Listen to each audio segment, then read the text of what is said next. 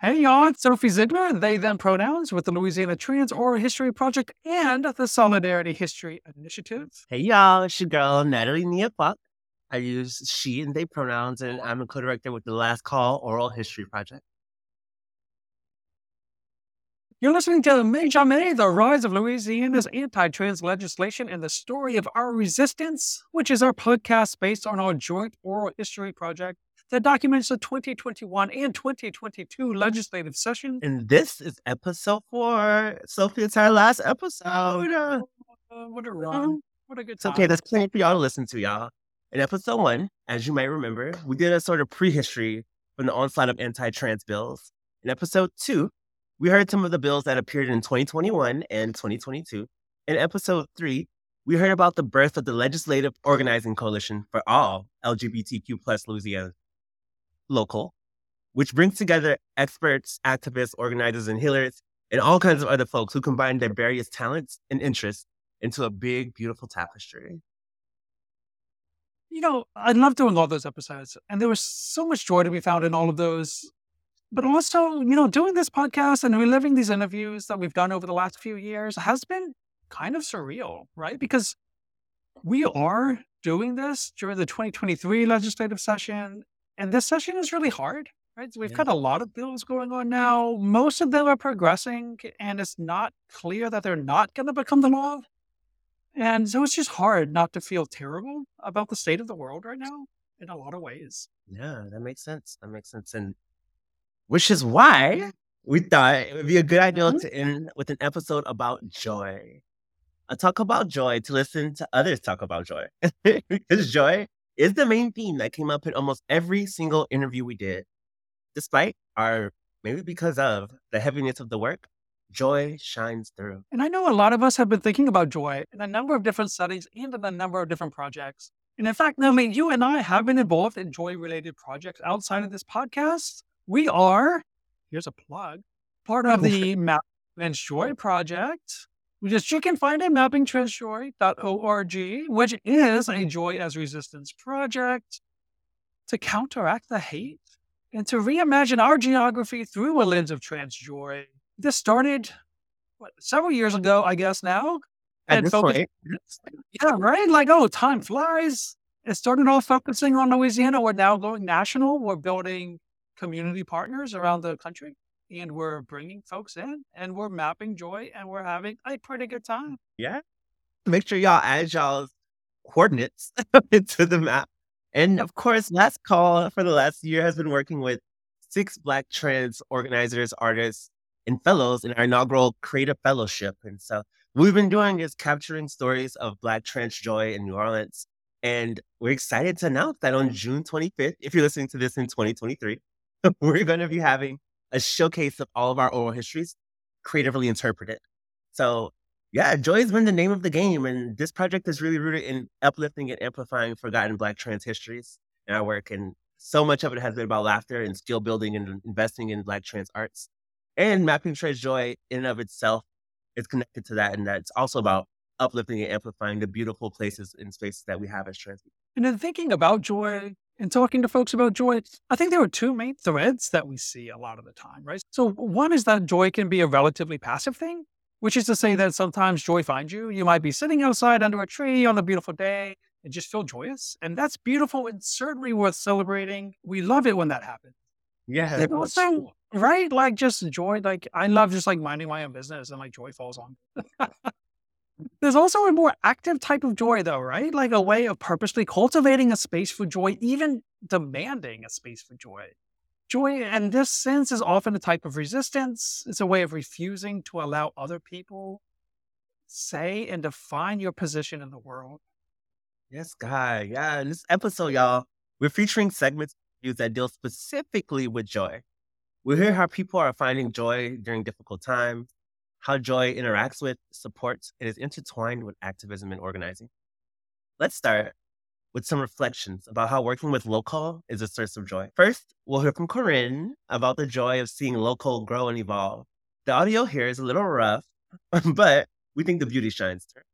one of the things that brings me the most joy is seeing seeing the coalition that has been formed to work on our issues how many people show up to it, how many people were at the lobby day, how people have stepped up. One thing that I was always worried about, and so were other kind of folks who who were doing this treatment several years ago, was worrying about not training up the next generation of leaders well enough, seeing the local coalition come together, seeing Real Name campaign working on their actions um, has just filled me with joy and hope.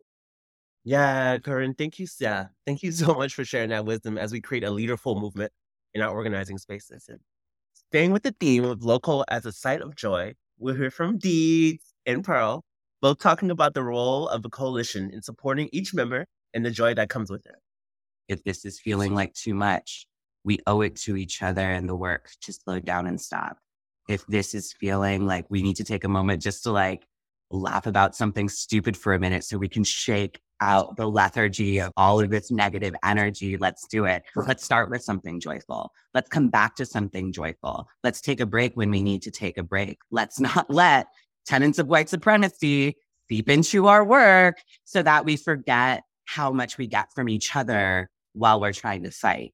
If we're going to do this work, we have to stay as healthy and as whole collectively for and with each other as we can, or we're going to burn the fuck out and then oh. we're going to lose anyways. And then we're going to be exhausted and sad and mad while we have less. I have been really inspired by the intentionality in particular to fight just as hard for each other, maintaining our wellness mentally, physically, spiritually, as we were fighting against the bad things. What beautiful positive modeling that is for how we ought to fight for that and curate that in other spaces in our lives. So I'm really grateful for that. We keep each other giggling and laughing and like at least able to laugh at the fucking absurdity of it, even if it's potentially got violence on the other end of it. How do we stay whole and excited to be in partnership with each other to mm-hmm. survive this, whether we're successful in the ways that are easier to point to as successes or whether we lose, but we're still successful because we built a stronger coalition, because we showed up for each other harder. Because when someone felt too tired, they were able to go rest and someone else was able to step in. I feel like these are the queer futures we're building because we want to live in them. And that's, that's, that's about as powerful as we can be, I think. We can't control all of the legislation, but we can control how we show up for each other. We have all of the control over those relationships.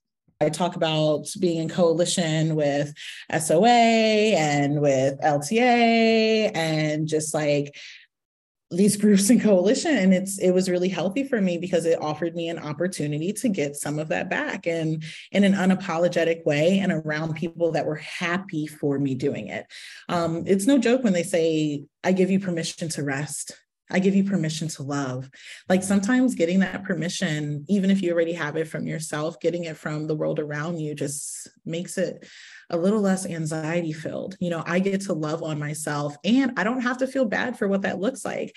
So Pearl mentions above SOA and LTA, which just for the record is the Southern Organizing Academy and the Louisiana Trans Advocates.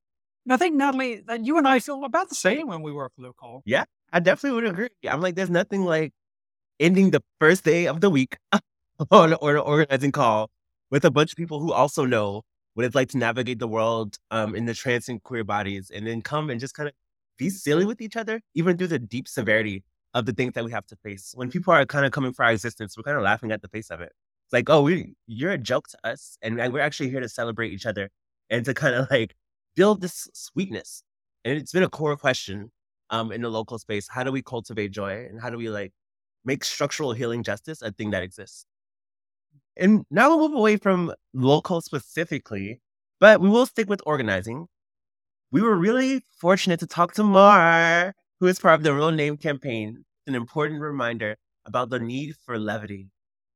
We'll then hear from Clifton, a doctor that works with youth, and they'll talk about the joy and hope that comes from working with younger generations for me. I think it's being able to have humor about it, especially when it comes to legislative session out of like the various arenas you could be organizing in, because it is pretty comical how our country runs politically and the amount of power that these politicians have and going to the state house and seeing all of pomp and circumstance, silly ways that people are just seeing like respectable in that space, but making these horrible decisions with smiles on their faces and like laughing about people's rights being taken away. I think it's really important to have some like levity around that and being able to like make fun of the whole situation because at the end of the day, like they are going to do what they're going to do, and our organizing definitely has an impact, but it might not have an impact on many of their rights. So being able to just recognize that isn't something that we have control over all the time. Just maintaining some distance and like boundaries from that cruelty and toxicity is really necessary. I know it can feel pretty wearing for many activists, like who are doing various forms of work just to be in the state capitol. I was looking back at how I was feeling at this time last year, and I knew, like, all right, we're going to do this again. I would like to go into this as much as I'm able to, not burn out. I going into it well rested to the extent that is possible, and that would probably get harder over time. And like afterwards, being able to rest, like what might make this a bit more sustainable. I have the privilege of working with a lot of youth. I'm really enthusiastic about this next generation of kids. They're pretty awesome. And they are finding ways to persevere and make sense of communities in our state that might not be the most supportive to them and they're finding ways to thrive and find joy and find community and find pride in that. And and as someone who came out a little bit later in life myself i just appreciate when people can just rock their authentic selves. I know everyone is on their own individual journey but just seeing how much easier it is and just wishing that i had that and just being so happy that they can find so many kids like themselves so easily. And there is more people who look and think and act and identify like them. I do have a lot of hope. Um, I know that we might be going through a really difficult time and it might feel like here we are again. Didn't we deal with all this kind of stuff in the 90s? I have a lot of hope, but I also know that hope only exists because I know that there are people who are going to have to fight for it. And so as long as we can keep getting people excited about just being involved in whatever that looks like at the community level, at the legislative level, at the civic level in their own cities and advocating for change. I think that's how we get there. So I think we got a lot of work to do. And I think we got a lot of people aging into a phase in their life where they can start getting more engaged. I'm really looking forward to what the future brings for us. In addition to the joy that comes from being supported and uplifted through local and other organizing efforts, we also heard a lot about the need to seek your own joy, about giving yourself permission to feel joy and to cultivate the required conditions for that joy to flourish. Let's bring back over to Pearl to get us started on this thread. Like that, I have energy to fight. And I also found at some point that I had so many fights around me, I needed to be choosy. And I didn't want to fight everything. And I didn't want to fight everyone. So, like, what are the things that, like, I'm definitely going to be heading on into battle with? And what are the things that I am battling with? And it's been a, a good experience. I, I think if I have one line takeaway, it's do not martyr yourself in a world that would be happy to do it for you. Somebody somebody was like they canonize people as saints for less than the work that you're doing. And I was just sitting with it and I'm like those are martyrs, aren't they? you know what I mean? Like those are people that like yeah, I guess they do. Like I don't need to I don't need to go hungry to prove a point. Like I can find ways to get paid, make ways to get paid. Like I've always been um like of a hustle mentality, but I found at some point like I was just doing that because I was used to having to get everything done and not being able to always change my environment. So, yeah, don't martyr yourself in a world that is more than happy to do it for you. And I started to look at the ways in which I don't know, maybe it was habit, um, maybe it was concern, but I wanted all this liberation for the people around me, but wasn't mirroring it for myself. I wanted all of this freedom and all this access for the people around me, but wasn't mirroring it for myself. And I was like, if every single person in this world has everything they need to be healthy and to be loved, and I don't, I still am not done with my job. So why am I leaving myself out? Sometimes my desires are desires that were built within capitalism. So, how do I struggle with, I want this? And because I live within a capitalist society, because I live in a harmful society, an oppressive society, here are the other things attached to it. But does that mean I just like consistently go without? How do I keep my well full? I'm consistently pouring into others. How do I mitigate the harm to myself as I mitigate the harm that's happening in the world? And it doesn't take away from who I am.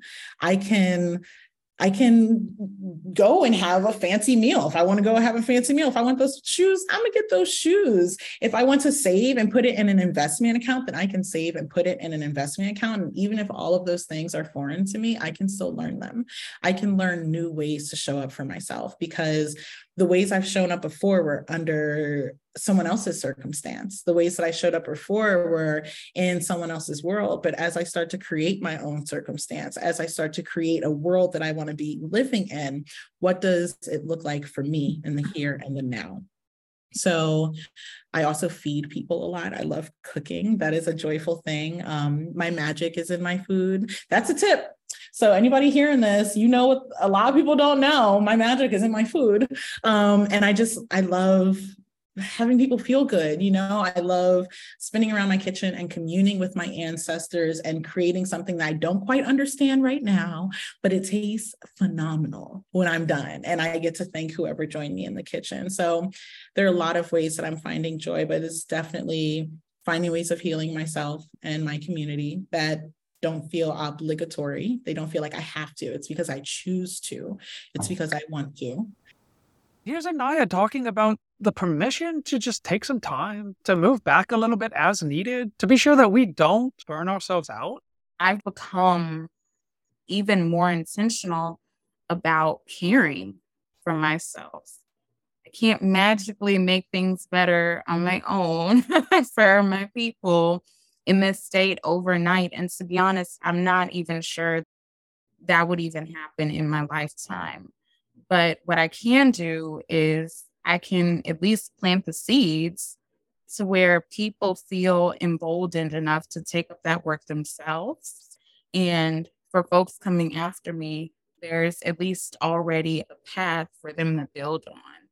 And so just become very honest about that and also being very clear eyed about what I can offer this moment in this movement it's really allowed me to give myself grace and permission to take a couple days off to turn off my phone. It's that old familiar saying, you can't pour from an empty cup. So I really think of rest and also joy and pleasure. I think of those things as necessities, not rewards. I really appreciate both Pearl and Anaya here and what they're saying together and the permission that it gives us because not everyone can do everything. Yeah, I couldn't agree more. I couldn't agree more. In the way we think about creating change, it's typically like seven generations before us and seven generations after us. And so what Anaya is talking about to some degree too is the people who come after me are going to know that I took care of myself, that I was like, I, I wasn't just giving myself up for the cause and that I've built up this practice of resilience and restoration in my own self and in my own body. And I've done the work, and that this work is life's work, and that it might not be done with me, but know that I have pushed the needle forward and know that I remain well in it too. I think a good place to close out with these quotes might be with Dylan. Dylan has done so much for the trans and queer activism landscape in Louisiana over the last decade plus, and we really love his reflections here on embracing more fully his identity. Oh, this is going to be publicly available. I'm having a lot of adventures right now. I'm exploring a lot of new things for myself. I have like gone back into my gender, is really like that's a really weird way of thinking about it, maybe. But it's like I've existed sort of outside of my outside of my gender for a while now because it is it can be so much easier in these kinds of spaces to just like to just fit yourself into whatever the the closest mainstream presentation might be to how you feel. And I'm like, fuck that, not doing it anymore. And instead I'm like leaning into my sort of like self-expression, which has been really, really and really healing for me.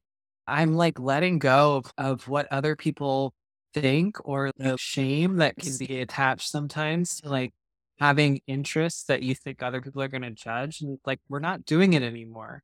We're done with it. And so I've just sort of decided that this year is going to be about setting myself up to live life without compromise. And that means so many things, but it, it means in particular not holding myself back from doing things just because of what's expected of me. And also like learning how to be in relationship with people in different ways and like learning what what are other kinds of commitments that I can be making to people or other kinds of relationships that I can what is like how do we like also like what is the like as queer people, like, what does it look like for us to blend these lines between friendship and romance and like stop seeing everything as like one or the other or separate? And yeah, so all of those things, those are, those are the, the reflections I'm living in right now and very excited about. In closing, a big, big thanks to everyone who took the time to talk to us over the course of this project. Shout out to Dylan and Pearl, Anaya, Sarah Jane, Peyton, Corinne, Ed, Serena, Mar, Clifton, Dietz, Wendy, and Tony. I hope we're not forgetting you. Natalie, now that this is all wrapping up, I would love to ask you, since we're thinking of joy, where are you finding joy these days? Yeah, that's a good question. I think the places where I'm finding joy is in, I think it's always been in my people, like always celebrating my good, like Creole Lafayette roots and eating good food with people has always felt really good. Um, then there's these things that are like super expensive, like within the trans community, like always being nebulous in my like the way I live and the way that I work and the way that I identify, allowing myself to be this like always shifting nebulous cloud of like growth and love to myself. Um, and in being forced to like take rest. Like a lot of t- there's a lot of big themes this year, and rest is definitely one of them. And so I've been told by many people to sit my ass down, take a rest. And so I'm lucky enough to be loved so deeply that people are carving out space for me to chill out and take the time to be. Um, but mostly just being able to like carve out communities of care that are rooted in bringing what I have to bring to the table and not worried about like what people will say about it are not having to bring all the plates to the table. Um, and honestly, this podcast and these oral histories have given me so much joy. Sophie, you have given me so much joy, laughter. And yeah, I think being in a cooperative creative space has been really fun and interesting because we've been able to like fuck the mold and just do like completely do it in a completely different and random way. Um, and it felt really good. I completely agree about this project. It's funny because no matter how grouchy I am, and I am, like I go back and listen to these interviews and prep of these episodes, and everyone is just so wonderful, right? Like everyone is so thoughtful and open interesting to talk to that it's hard for even for me to stay grouchy. And I I'm finding a lot of joy in, you know, family life. I've got kids. We're doing kids stuff. It's the summer now as we record this. So we're like outside doing mm-hmm. stuff, riding bikes, seeing movies in the theater.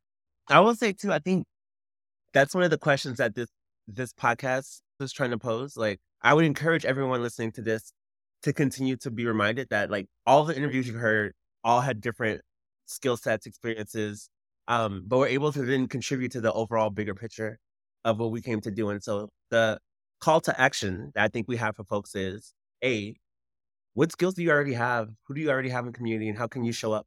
Whether it's in the legislative spaces, if it's on the streets, if it's in the kitchen tables, how can you show up to be part of this larger giving and offering that local and that this podcast is about.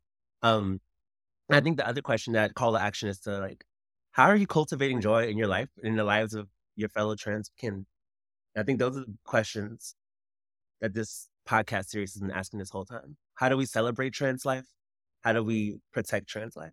And that's how joy is resistance, right? We're thinking about how many people don't want us here? And we're thinking that joy is repositioning ourselves as central to the Mm. story of this state, central to the stories of every location that we live in.